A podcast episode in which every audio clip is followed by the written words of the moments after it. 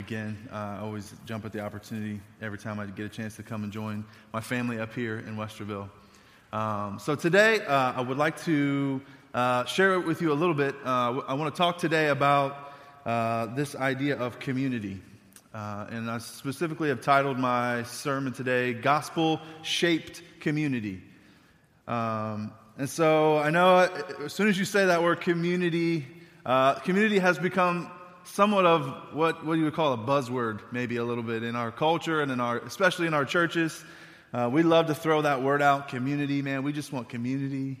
We just want we just want to be real with each other, right? Uh, like these like authentic, like these buzzwords that we hear: authentic community and organic community, and uh, all of these ways that we like to describe it. And it's just kind of become this buzzword that we that we throw out. We don't really know what it is that we mean when we say it. Uh, it, can, it, be, it kind of takes its own form however we want it to mean. Uh, so, uh, if you've been around a church, you've heard that word, and, and, we, we know what we, at least in your own mind, in our own minds, what we think it means and, and what, it, what we think it looks like. Uh, but what I want to do today is I want to I want to kind of get underneath that word a little bit, and, and I want to kind of get under uh, what the what the word has to say and build a little bit of a foundation for us. Uh, and so let's, let's, let's dive into this today. So, in my role as a pastor, um, the church that I serve at, uh, my role is I am the community group's pastor, right? So, so I am uh, day in and day out, I, I, am, I am in this, this subject. I'm in this concept of community, and I'm constantly confronted with the good and the bad and the ugly of what church community is. Um, and I get to see all of the different variations that people have in their minds as to what they think church community should be, or what they grew up and what church community was for them. And so we want to, we all like to bring our own ideas with us to church sometimes, and that's not always a bad thing.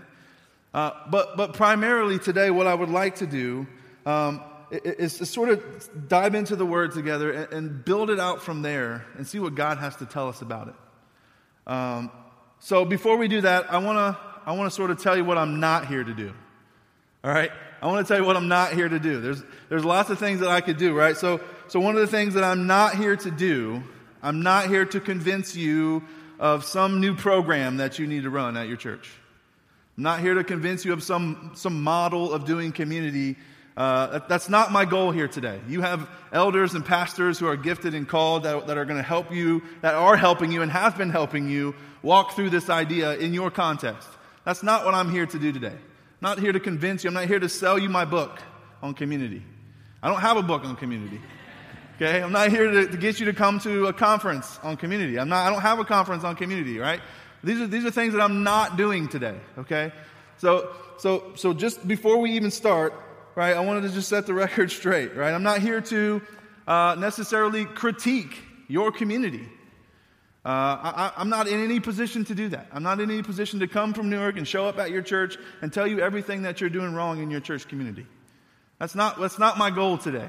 Okay, so, so before we even start, maybe we can just, okay, right? He's not here to sell us anything. He's not here to, to throw us some new program that's going to revolutionize our church. That's not, what I'm, that's not my goal today.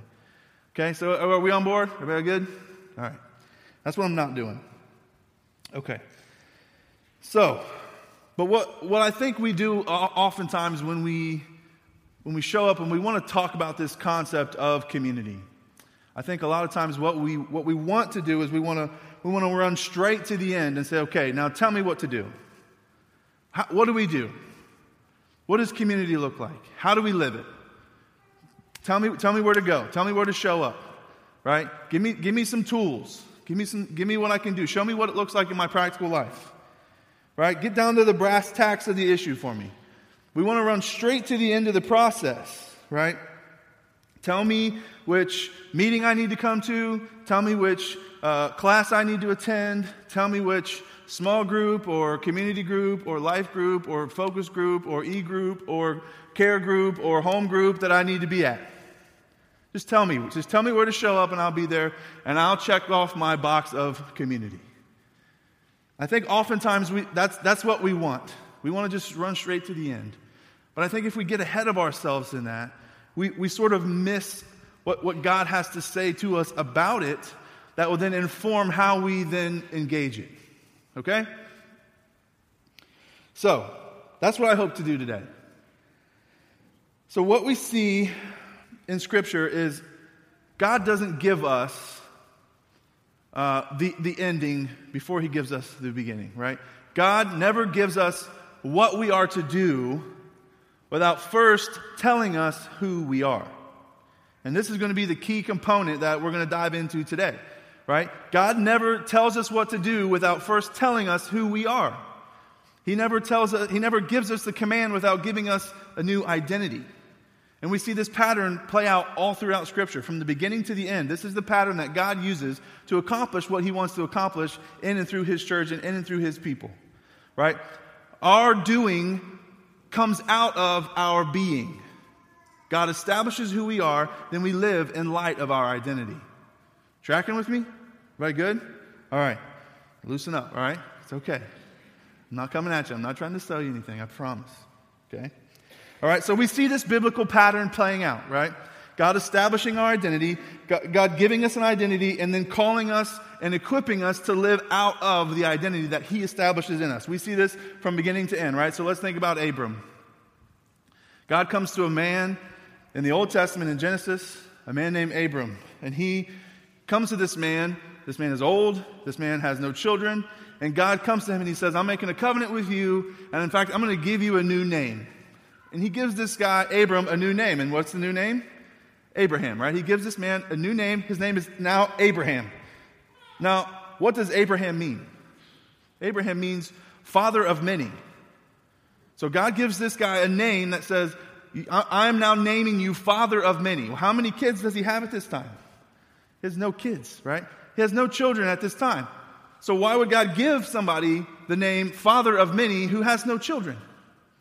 Right? This is, the, this is the paradigm that we're seeing, right? God is establishing in Abraham his identity, and then God is going to then work in and through that identity that he gives Abraham to accomplish what God wants to accomplish in and through him.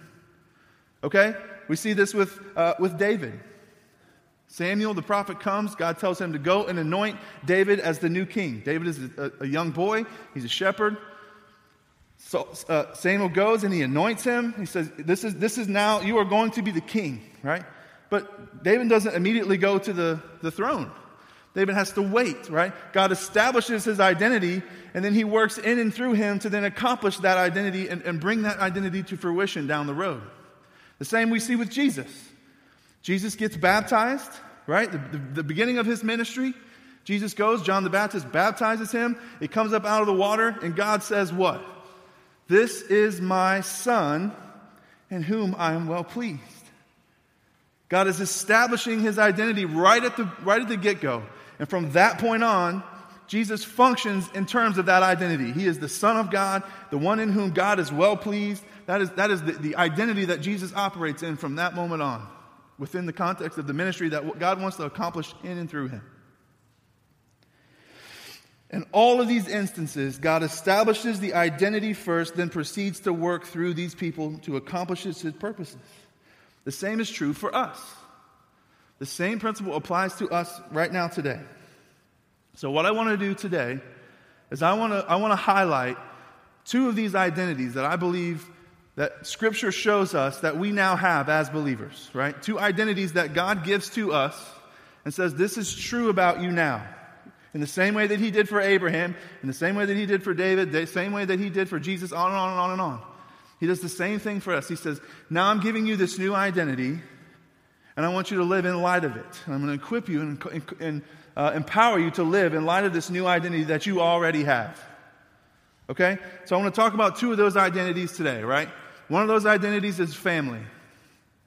The other identity is missionary. Okay? So family and missionary. Those are the, those are the two identities that I want to highlight today from God's Word to, to, to show to us uh, how that we are to live together. So if you have your Bible, go ahead and turn to Ephesians chapter 2. Ephesians chapter 2. This is obviously Paul writing this letter of Ephesians to the church at Ephesus. Um, and, and, we see in, in, in Paul's writings, he follows this same paradigm that God gives us, right? Paul writes, any church that he writes to, especially here in Ephesians, you can see this very clearly, right? Paul's obviously writing to this church to address uh, concerns, to address issues that, he's, that they're having, to, to inform them about how they should live, right? But the first half of the book, he doesn't just start right with, okay, here's how you're to be married, here's how you're to live, here's how you're to parent, here's how you're to work. No, he doesn't say, he doesn't skip right to the what do we do.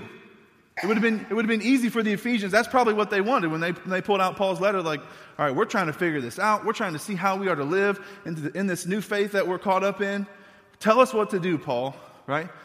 And we would think maybe Paul would just go, okay, Ephesians chapter 1, even though he didn't write you know, chapters and verses and all that. But, right? Paul could have said, okay, uh, husbands, love your wives like Christ loves the church. Right? He could have just he could have just jumped right to that. But he doesn't. What does he do? The first three, four chapters, he's unpacking these questions of who is God? What has God done? Now, what does that make us? What identity then does that give us, right? Based upon the nature and the character of God, how God has acted on his people, and now the new identity that arises out of God's character and his action in and through his people. They're given this new identity, and Paul's unpacking this for them. He, he, he knows that in order for them to understand fully how to live out this calling, they need to fully understand the nature of God, they need to understand what God has done, and they need to understand the identity that they have now because of it.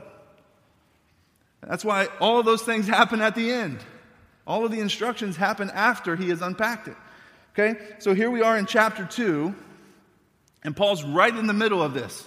Paul's right in the middle of unpacking who God is, what he has done, and now he's going to talk about who they are. Okay? So, the beginning of chapter 2, Paul says, You're dead in your, in your trespasses and sins. This is your identity apart from Christ right? We are dead. We are following nothing but the prince of the power of the air. We're gratifying only the lusts of our hearts and the desires of our own hearts, and we are by nature children of God's wrath. That's what we're like apart from Christ. And then he moves right to the next verse in verse 4, and he says, But God, being, right, he tells us who God is. This is what God is like. Because God is rich in mercy and he is loving, he makes us alive with Christ. That's how he acts upon us and he seats us with him in the heavens. Right? And so he's unpacking these things for the, for the people to help them to see that the gospel, he's, he's unpacking the gospel for them, the good news that this new identity is going to give them. And so it, we're going to pick it up here in verse 13 of chapter 2. And Paul's right in the middle of this conversation with them. And he says in verse 13, But now in Christ Jesus, you who once were far off have been brought near by the blood of Christ. For he himself is our peace, who has made us both one and has broken down in his flesh the dividing wall of hostility by abolishing the law of commandments expressed in ordinances, that he might create in himself one new man in place of the two, so making peace, and might reconcile us both to God in one flesh through the cross, thereby killing the hostility. And he came and preached peace to you who were far off, and peace to those who were near. For through him we both have access in one spirit the Father, to the Father. So then, so then, you are no longer strangers and aliens, but you are fellow citizens with the saints and members of the household of God, built on the foundation of the apostles and prophets, Christ Jesus himself being the cornerstone. We just sang about it this morning in whom the whole structure, being joined together, grows into a holy temple in the Lord. In him, you also are being built together into a dwelling place for God by the Spirit. Okay, so here we are. Paul is unpacking this truth for them. He's, he's helping them to see how they are to live but he's not just racing to the end, he's, he's making sure that they understand now their true identity in Christ. all that God has done for them based on his character and based on his character alone, not based on them, not based on their merits, not based on how, God, how great they were, but based on how great God was. He acted on them in grace and mercy and made them alive together with Christ, and he gives them a new identity that is now sealed and stamped with the very Holy Spirit of God. And he says, This is now your new identity. This is who you are now. Notice what he says in verse 19. So he says, You're no longer strangers and aliens. You're no longer uh, outside of the, the camp of God. You no longer have no access to God. You're no longer a foreigner in the kingdom of God. He says, No, because of the blood of Christ, because God has brought you near through Christ shedding his blood and making, giving you now access to the Father, you now have a new identity as what? Fellow citizens of the kingdom of God right? Colossians 1, he transfers us from what? The kingdom of darkness into the kingdom of the beloved Son.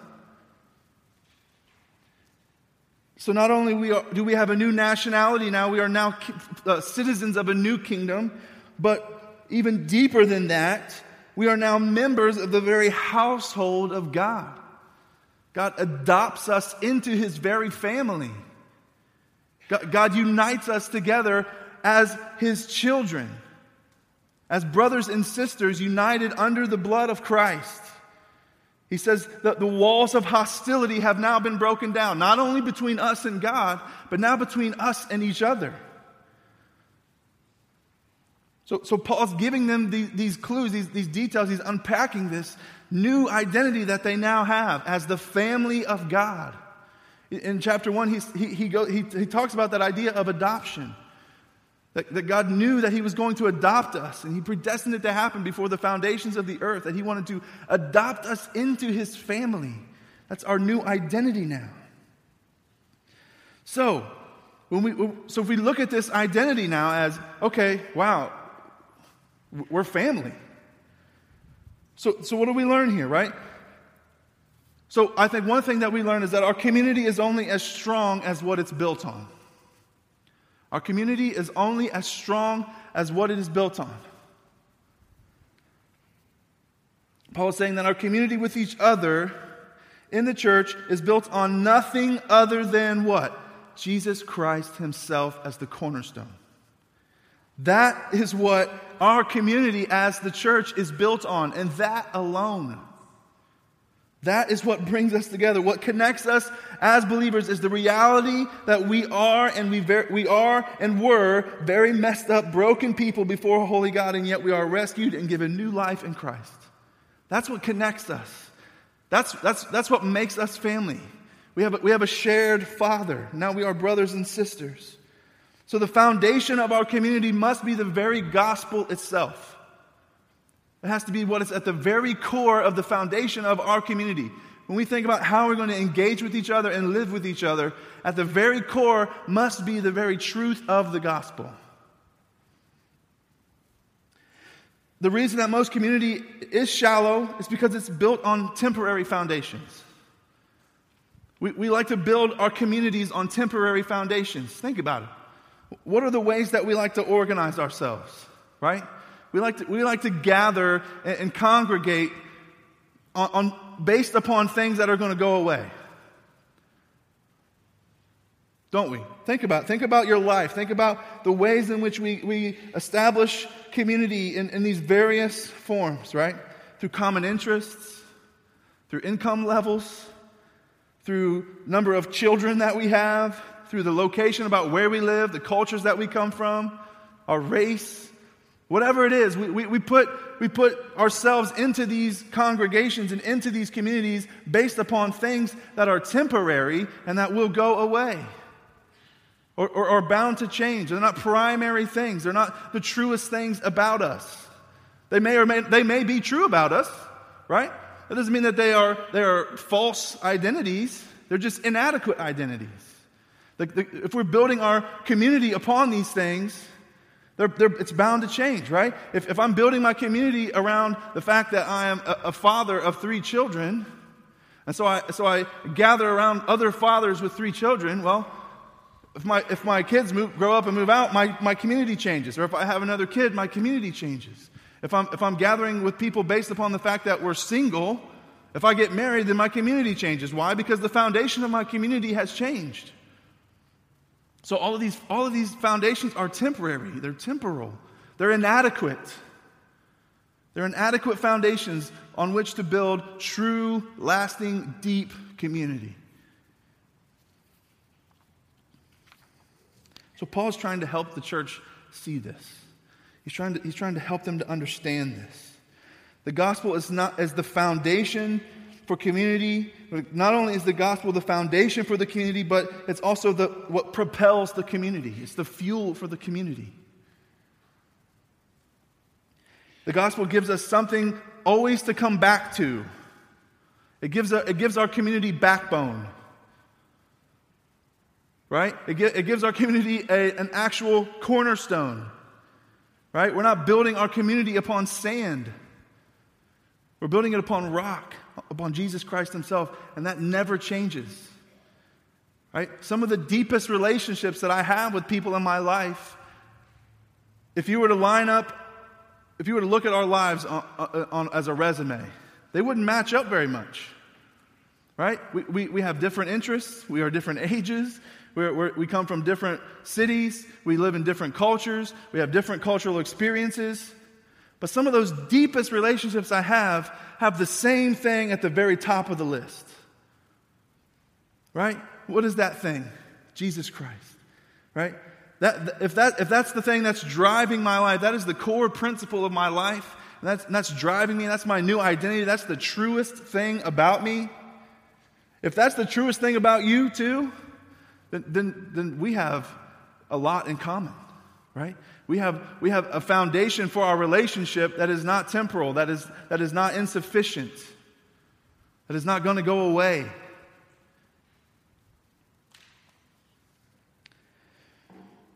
So we have to have this in mind.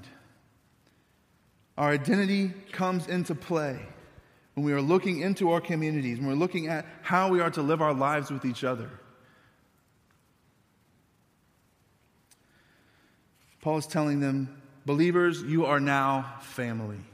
You are now family. Now think about that, right? Think about what he's saying here. We have been adopted by God and when we get God as our Father, we get each other as brothers and sisters, and there is no opt out clause. there is no opt out clause. God doesn't give two options. All right, you're in, the, you're in now. Do you want the family option or do you want to fly solo option? He doesn't give us that, he doesn't give us an opt out clause. We don't get to look at God and say, God, it's just me and you, right? my, my personal Savior, me and Jesus. We have this, a lot of times, this mentality. It's just me and Jesus right now. And God is saying, no, that's not your identity. It's not just me and you. It is me and you. It's not less than me and you. It's more than me and you. Right? It's me and you and your brothers and sisters.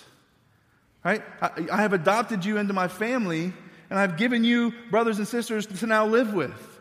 And we don't get to choose the other option, it's not available to us. Right? So we, we see this metaphor that, that is used. Well, we, we, we say it's a metaphor, right? That we say, okay, well, the family is like, the, the church is like a family. The church isn't like a family. The church is a family. It's not a metaphor, right? I can't go home to Myra and be like, my wife, and say, Myra, I think we should act like a family. Go to my kids, like, I think I'm going to act like your dad. Right? Can we just, can we just act like we're family? People, people say that we should be like family, so let's act like we're family. No, we are family already. So I'm already their dad. I'm already Myra's husband. It's not something that we're trying to perform. It's not something that we're trying to strive to obtain. It's already given to me. It's already in reality now that I live in. So the task is now how do I live in light of what's true already about me? How do I live in light of it?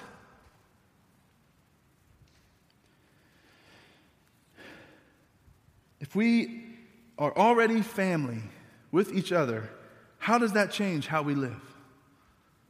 We have to ask ourselves these questions. How does it change the practical ways in which we look at each other, in which we live with each other, in which we view not only our context here, but the greater church at large. God doesn't just say, okay, now you're family with the, the people within your local context of your church. That's not what he says. We are family with the church. We have brothers and sisters all over this globe. That changes how we interact. It changes how we view each other from the, from the smallest interaction to our perspective for the church worldwide. It changes how we see things. It has to. It's not something that we get to step into and engage sometimes and then step out of sometimes. We are in it. It is a permanent identity now. It, you, are, you are now made into a new creation, and part of being in part of that new creation is you are in the family of God, and it's not going away. So, what would we do differently? How would we live with each other differently? How would we think about our, our time differently? How would we think about our resources differently? How would we think about the ways in which we talk to each other, the ways in which we engage each other, the ways in which we pray for each other, the ways in which we serve each other? How does it change the way that we think? So, first identity, family. The second identity that I think we see in Scripture that God gives us is not only are we family, but we are a family of missionaries.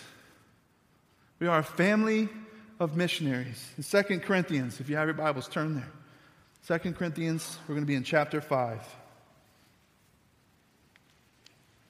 2 Corinthians 5. And again, we see this paradigm playing out over and over all throughout Scripture. God establishing our identity and then calling us and equipping us to live out from the identity that's already true about us. And we can't get that backwards, right? If we get that backwards, we're in trouble.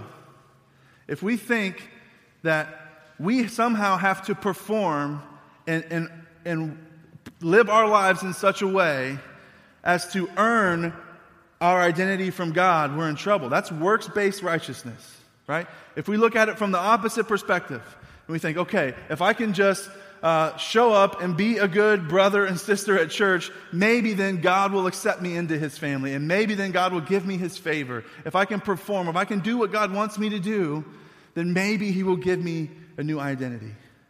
That's the opposite of the gospel, right? The opposite of the gospel. The gospel says, no, in Christ you already have the new identity. It's, we, we get the identity first, and we live out from it. We cannot get them backwards. We cannot strive to earn something that can only be received freely through grace. It's paramount.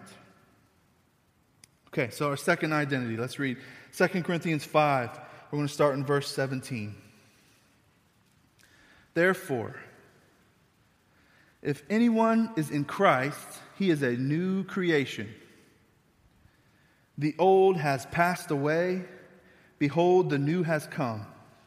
And this is from God, who through Christ reconciled us to himself and gave us the ministry of reconciliation. That is, in Christ, God was reconciling the world to himself, not counting their trespasses against them, and entrusting to us the message of reconciliation. Therefore, we are ambassadors for Christ. God making his appeal through us. We implore you, on behalf of Christ, be reconciled to God. So here we see the second piece of our new identity, the second identity that God gives us now. We are now given the ministry of reconciliation. We are now sent out as ambassadors for Christ. We are, we are a family who is brought in to the table. We are given uh, the Holy Spirit as a sign and a seal of that new identity, and then we are sent out. Right? Matthew 28, God, Jesus tells the disciples, Go, and as you are going, make disciples. Right? Baptizing them in the name of the Father and the Son and the Holy Spirit, teaching them all the things that I have commanded you, things that I have taught you. Make disciples. Go out into the world and make disciples not on your own, not as individuals who are trying to muster up the strength and the fortitude to do it. No, he says, wait for the Holy Spirit get, get what you need, the, the new identity that is sealed and empowered by the Holy Spirit, then go out and out of the, uh, the identity that I'm giving you now as disciple makers to go out and be ministers of reconciliation, preaching and proclaiming the good news to our not yet brothers and sisters. This is the second part of this new identity. God, so, so why is this? Where does this come from? Why are we missionaries? Because God is a missionary. Why are we a family? Because God is a family.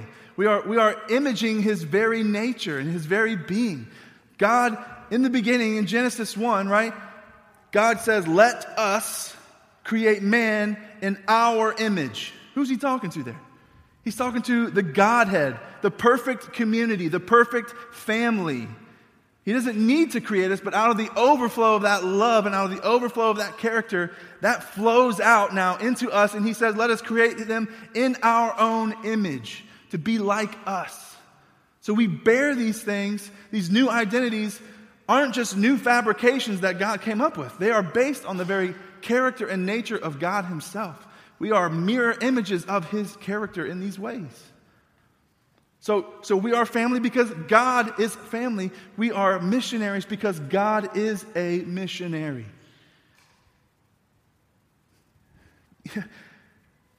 In Philippians, right? It talks about Jesus left his home. He left what was comfortable for him. He left glory, right? And he puts on flesh and he comes to earth and he humbles himself, right? He humbles himself even to death on a cross. And he does not come to be served, he came to serve. That's a missionary. That Jesus was, was, the, was a missionary. He came on a mission. God sent him and commissioned him as a missionary from glory into our reality. Jesus is a missionary. So, why are we missionaries? Because Jesus is a missionary and we are now united with him. So we image that. That's the new identity that he has given us. Paul is telling us in 2 Corinthians that you are now you have the ministry of reconciliation, the same ministry that Jesus had. And now we are ambassadors for the king, going out as sent ambassadors, as representatives, carrying this good news to others, to our not yet brothers and sisters. As family, we go as family, as family of missionaries. These are, these are identities that God is, is reminding us of. So we are saved and we are cleansed and we are reconciled to God and we are adopted into his family, right? But that doesn't just then give us the bus ticket to heaven, right? That doesn't just say, we don't just check out at that point. We say, oh, great, I got, I'm, I got saved. Uh, so the best thing for me now to do is just stop existing. No, that's not what he's saying. God's saying, I'm, I've adopted you into my family, and I'm giving you this identity as family, but I'm also giving you this other identity as missionaries to go out. And I'm going to now use you.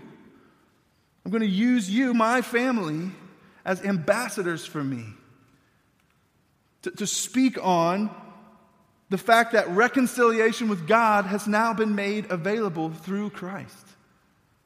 That is our calling now. That is our mission now.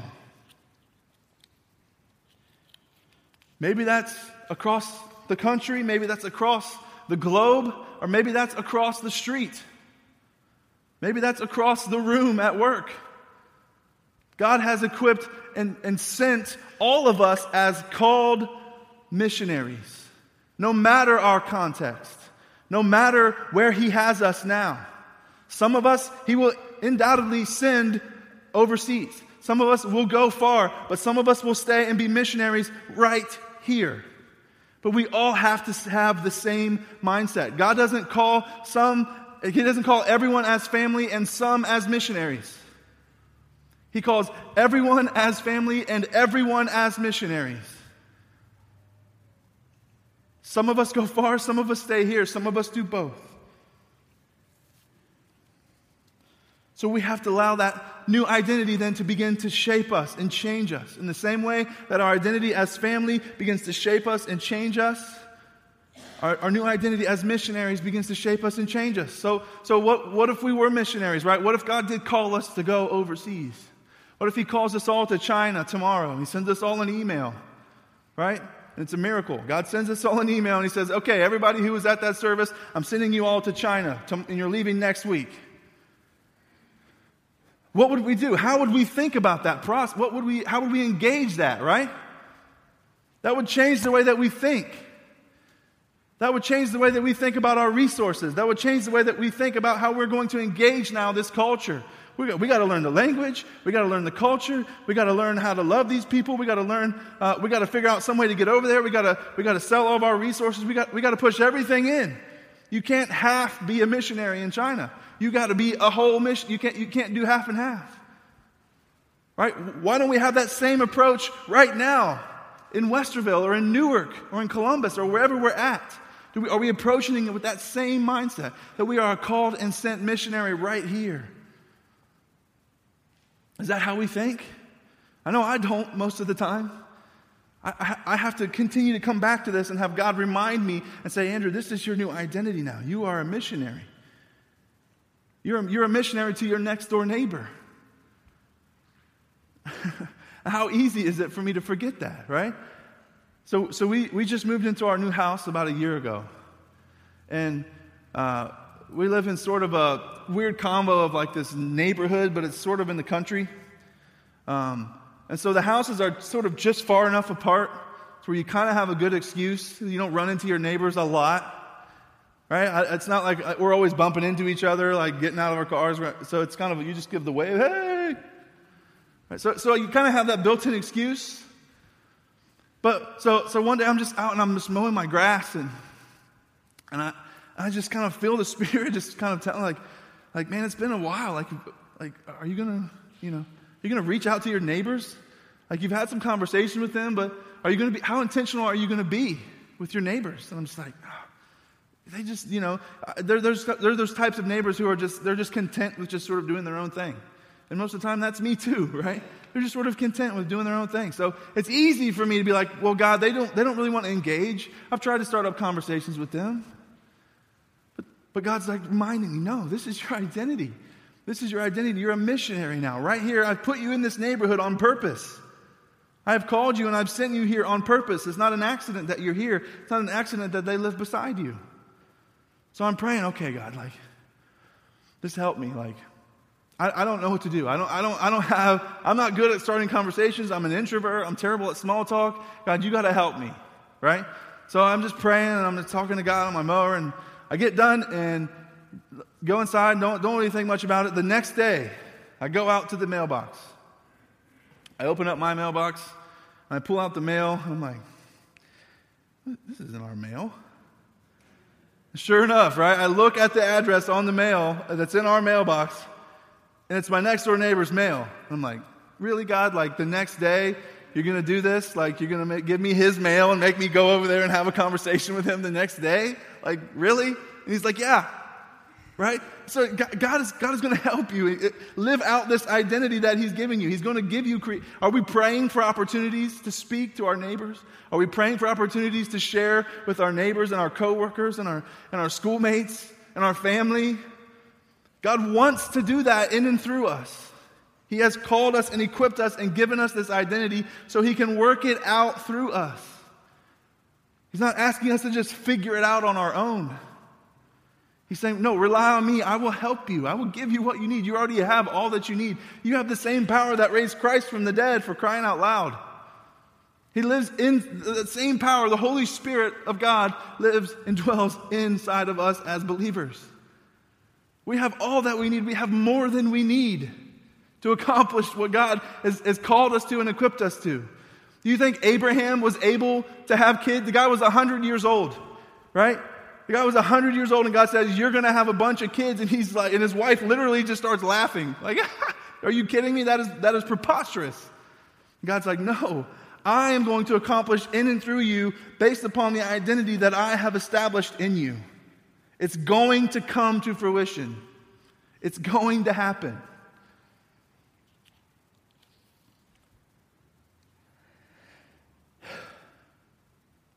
So, how does that change how we're thinking? is it? We begin to see our life and calling through the lenses of these identities. We begin to see church and church community differently. We begin to see it less and less as an event and less and less as a collection of events and more and more of an all of life endeavor. It's, it's, an, it's an all of life endeavor. We do not come to church, we are the church. Yes, we come and we gather together. And this is amazing. We get to worship together. And we get to preach and proclaim the Word of God. And we get to gather together as a very testimony of the gospel of itself, as a very display. This is a display of the gospel. This is a trophy of God's grace in this room right now. God's grace is on display. The fact that we're even in here together, that is a display of the gospel. But this isn't it. This isn't the fullness of what church is. Church is not just a collection of events. Church is an all of life endeavor. God did Jesus didn't come and die for a building. He came and died for a people that he gave now a new identity to be the church. To be the very church of God, to be his very body that goes out preaching and proclaiming and gathering together and worshiping and scattering out and preaching and proclaiming and gathering together and scattering. We see this rhythm gathering and scattering, gathering and scattering. This is the, this is the rhythm that God has put into His church. I feel sometimes we either want to rely too heavily on one or the other. It's easy for that pendulum to swing too far one way or the other. Well, I'm just all about getting out in the community, or I'm just all about coming in here, right? No, God is saying we, we, we do both. We are a family that comes together. We are, we are a family that, that loves each other and gives our lives to each other and commits to each other to serve each other and stays at the table with each other through the hard times and through the rough spots. We say, No, I'm your family. I'm staying at the table. Even when you offend me, even when I offend you, I'm staying at the table. I'm in. Why? Not because we're trying to earn, we're trying to be like family. No, because we already are family. That's why. Because God has made us family, and that's not going to change.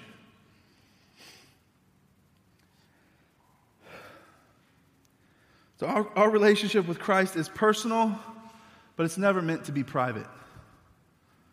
It's personal, but it's never meant to be private. So, I just want to leave you with a couple, a couple of thoughts, real quickly. A couple of things that I feel like God has, is teaching me based upon these, these two identities that he feel like that I believe he has given us as family and as missionaries. There are more, but I think those are when we think of how we engage with each other and how we engage with the world around us, those are, those are two very important identities that God has given us. So I want to leave you with three thoughts. I want to leave you with three things that I believe are sort of characteristics or markers that we can look to uh, to put into place in our own hearts and in our lives based upon a, a, gospel shaped community. Okay, so what I want to do is I want to read a couple of scriptures to you, and then, I, and, then I, and, then we'll, and then we'll talk about these three things. You don't have to turn to all these. So I'm going to read some scriptures to you. James 3, verse 18. James 3:18 says, "Confess your sins to one another and pray for one another that you may be healed. Galatians 6 1 and 2 says, Brothers, if anyone is caught in any transgression, you who are spiritual should restore him in a spirit of gentleness. Keep watch on yourself, lest you too be tempted. Bear one another's burdens, and so fulfill the law of Christ. 1 John 1 7. But if we walk in the light, as he is in the light, we have fellowship with one another, and the blood of Jesus, his son, cleanses us from all sin. Philippians 2 4. Let each of you look not only to his own interests, but also to the interests of others. How many of those things can happen outside the context of community? Those are all commands that we see. Those are commands that, that, that God is giving us through his word to confess our sins to one another so that we may be healed, to bear one another's burdens, to walk in the light together, so that we can have fellowship with one another, to think not of our own interests, but of the interests of others. How are we going to do that without the context of a community to do that within? We need each other. We need each other. God has designed His church in such a way that we need each other. We have to have community in our lives, whatever shape that takes. Again, I'm not here to prescribe to you some model or some program in which this looks. That's not my task today. But what I feel like the word is telling us is we need each other. There's a quote by a pastor his name is Paul Tripp. I want to read this quote to us, and I feel like this quote cuts right to the core. Paul Tripp says this. Now, Paul Tripp, if, you, if you're familiar with Paul Tripp, Paul Tripp is, has been in ministry for decades 30, 40 years. He's been a pastor, he's been a seminary professor. He, he, he's, I mean, he's like the guy, okay? He's like the guy. If you, if you were to stack up resumes, like Paul Tripp's resume is better than all of our resumes, okay? Like, he's the guy. He's, he's stylish, He's just the, he's just the coolest dude, right? So, so but, but this is the, the, towards the end of his, his ministry, and he, he's coming to this realization, right? He's, this is what he says I have come to understand that I need others in my life. I know, I now know, that I need to commit myself to living an intentionally intrusive Christ centered, grace driven, redemptive community. I now know it's my job to seek this community out, to invite people to interrupt my private conversation, and to say things to me that I couldn't or wouldn't say to myself. This is, a, this is a guy, he's not just starting out, right? This is a guy who's come to this realization 30, 40 years in, who's been at the pinnacle of evangelical Christianity. You would look at him and be like, uh, if anybody doesn't need it, it's Paul Tripp, right? I mean, if there's anybody who can just sort of do his own thing, it's got to be Paul Tripp. It's got to be him. And he's like, no. What have I learned? I have to have people in my life who are intentionally intrusive Family is intentionally intrusive, aren't they? Right? If you have little kids, you understand how intentionally intrusive family can be. It's, it's intentional, it's intentional. There's an intentionality that's built into it. When we understand the fact that we are family, right? There's an intentionality that's built into that, right? So it's intentionally intrusive and it's Christ centered and it's grace driven. It's built upon the foundation of Jesus. It's built upon the foundation of the gospel itself. And it's redemptive. It's for my redemption. It's for my good. It's not to beat me down. It's not to destroy me. It's for my good. Right? And he says, I need people to come into my life and I need to seek those people out who are willing to say things to me and interrupt my private conversation and say things to me that I am not willing to say to myself or I'm unable to say to myself because I can't see them.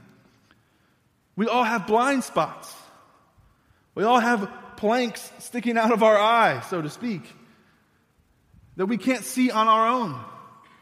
And God has set up His church in such a way as to give us brothers and sisters who have the very same Spirit living within them to come to us and speak truth to us and interrupt our private monologue and say, You are not believing the gospel correctly today. You are forgetting who you are. You are forgetting your identity. You're forgetting the foundation of Christ. You are not remembering. Let me come and help you remember as your brother, as your sister. So I think there are three things that we should look to to have integrated into our lives and into our communities. And they're nicely alliterated for you, okay? So they're easy to remember. There's three things purpose, proximity, and permission. Purpose, proximity, and permission. These are things that I think we all need to be striving to have in our own lives, in our own communities, based upon the identities that God has given us These are good ways that we can, we can check and see are, are we actually living out these identities? So, so, purpose, right? So, what's the purpose? The purpose is easy, right? The gospel is the purpose, right? The purpose is that the saints would be edified, right? Ephesians 4, that we could grow up into Christ in every way, right? That we could speak the truth in love to each other so that we could come to the full knowledge of Christ and we can grow up into Him in every way. That's what it says, in every way right? Not just a couple of ways, not just some ways, in every way, all of our lives are now being submitted to Christ, and, and, and through the community, the redemptive community that God will put around us, we are now growing up into Christ in all of those ways the ways that we are aware of and the ways that we're not aware of. So that is our purpose. So it's, so it's, it's, it's for us, but the purpose of our community is also for others, right? It's not just an inward community. It's not just a family, it's a family on mission. Right? If we're just a family, then we lose sight of the mission. We have to have both of these in tension. We're not just about ourselves. Are we about edifying the saints and we're about discipling one another? Absolutely. Absolutely, we are. But that's not the extent of it, right? We are discipling as we're going, as we're being sent, as we're on mission. So that's the purpose. The purpose is the gospel. It's so we can grow up, so that we can, so that we can be missionaries. But within that purpose, we got to have proximity. We got to have proximity with one another. Tim Keller gives us a helpful paradigm here. He gives us this, this paradigm of knowing and loving. Knowing and loving, right? If, if somebody knows me but doesn't love me, if somebody knows everything about me but doesn't love me, that's a dangerous person, right? That's our greatest fear, is to be known but not loved. That's a bad spot to be in. But on the other side of that, if I love you, but if I don't really know you, then it's always just going to be a superficial love. I'm not really going to be able to love you the way that I should, or the way that I could, or the way that you need if I don't know you. This is why we need proximity. We have to be thinking through our lives and think are there people who have proximity to my actual life? Or, or do people have proximity to me? Do they see how I live my life? Do they see how I parent? Do they see how I'm, I engage with my wife? Do they know how I am at work? Do they know how I handle my finances? Do they know what I'm looking at on the computer? Do they know my life? Is there people that have proximity to my life to be able to speak to me and actually know what they're speaking to? Do we have purpose? The purpose is the gospel, but do we have proximity within that purpose? Are we living close enough to one another? Are we setting up our lives in such a way that people have access to our lives? It's easy for us. It's so easy, isn't it? It's so easy to isolate. It's so easy to show up to the event, put on the happy face, and go back home to the mess. It's so easy. Are we intentional about it? Are we inviting people in? And that's the final thing permission. Are we giving others permission to speak into our lives? With the purpose in mind. People who have actual proximity to us, who, who are able to speak to us in a constructive way, and we are giving them permission, and we're saying, I need you to say things to me that I don't want to hear. I'm giving you permission right now. So that way, in six months, when you have to do this, you can point back to this conversation and you can say, You told me to do this right? Because when we're confronted with something, what's our natural instinct? Well, uh, I'm glad you brought that up. Let me pull out my list of things that you're struggling with, right? No, but if, if it's a person, a person that we know is committed to us, and, and they have, they're, they're our family, and they're staying at the table with us, and they're for our good, and they have proximity to our lives, so why wouldn't we want them to, to speak things to us? We should, we should be begging for that. Please, because it's going to lead us into what? Joy and, and repentance, which leads us into joy, which leads us into repentance, which leads us, right? This is, this is what we should be clamoring for. So we have to have these three things. These, these are three things that I feel like we as believers, we have to have these concepts in our mind when we think about how do we live with each other? How do we live out of these identities that God has given us as a family on mission? Right? Because when we have that purpose and we have that proximity, right, we're going to start to see these things. We're going to start to see these. You ever been on a short term mission trip? You ever been on a short term mission trip? The first couple days, it's going pretty well, right? Everybody's happy. We're in a new place. It's fun. It's a new adventure. After about the third day of like painting walls and shoveling concrete, right? What happens, right? Within that proximity, we start to see, okay, all right, this guy is kind of a jerk, all right?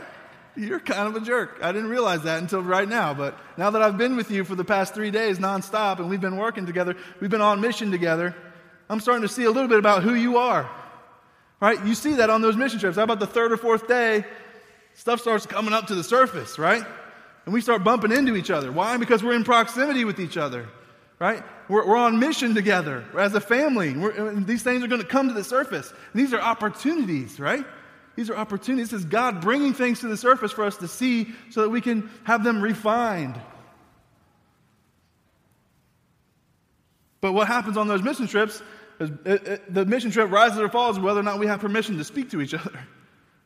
Doesn't it? If we have permission and say, hey man, you're being a real jerk. Let's, let's, let's figure out what's going on in your heart right now. And then, right, we, we, we, can, we, can, we can write things, and by the end of it, we're deeper now because we wrestled through these things together.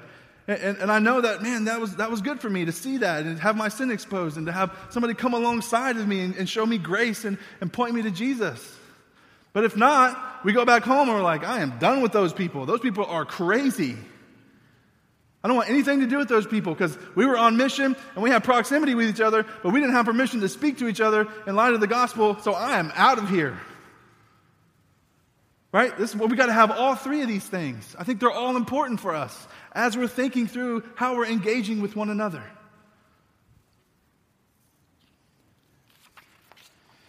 They're all necessary. But they're all necessary not as ends in and of themselves, right? We don't start there. We don't start with what program should we run. We don't start with these markers. We don't start with our lives. We start with reflecting back and remembering who we are. We are a family on mission together. So let's not forget that. Let's engage with those realities. Let's allow, those, let's allow Christ to remind us of those realities and begin to shape our lives in light of those identities. Amen. Let's pray.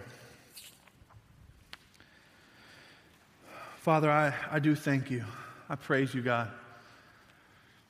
I praise you for my brothers and sisters here at this, in this body that I love so dearly, and, and their pastors and their elders who you've given to them that are such good brothers and friends to me. And I know their hearts, God, and I know, I know that they're passionate about seeing this community flourish. So, God, through your word today, I pray that you would help us all, help us all to remember, God, who we are, the identity that you have given us, not based upon what we have done. This is not an earned identity. This is an identity freely given through only through Jesus Christ and his grace and his work on our behalf to establish us and to, and to, and to raise us up with Christ in the heavens and make us new creations alive together with Christ and given an inheritance with him forever. So God, we praise you in light of all that. And as we come together now to feast at your table, remind us afresh of these truths and these realities, God. We love you and we praise you in Jesus' perfect holy name. Amen.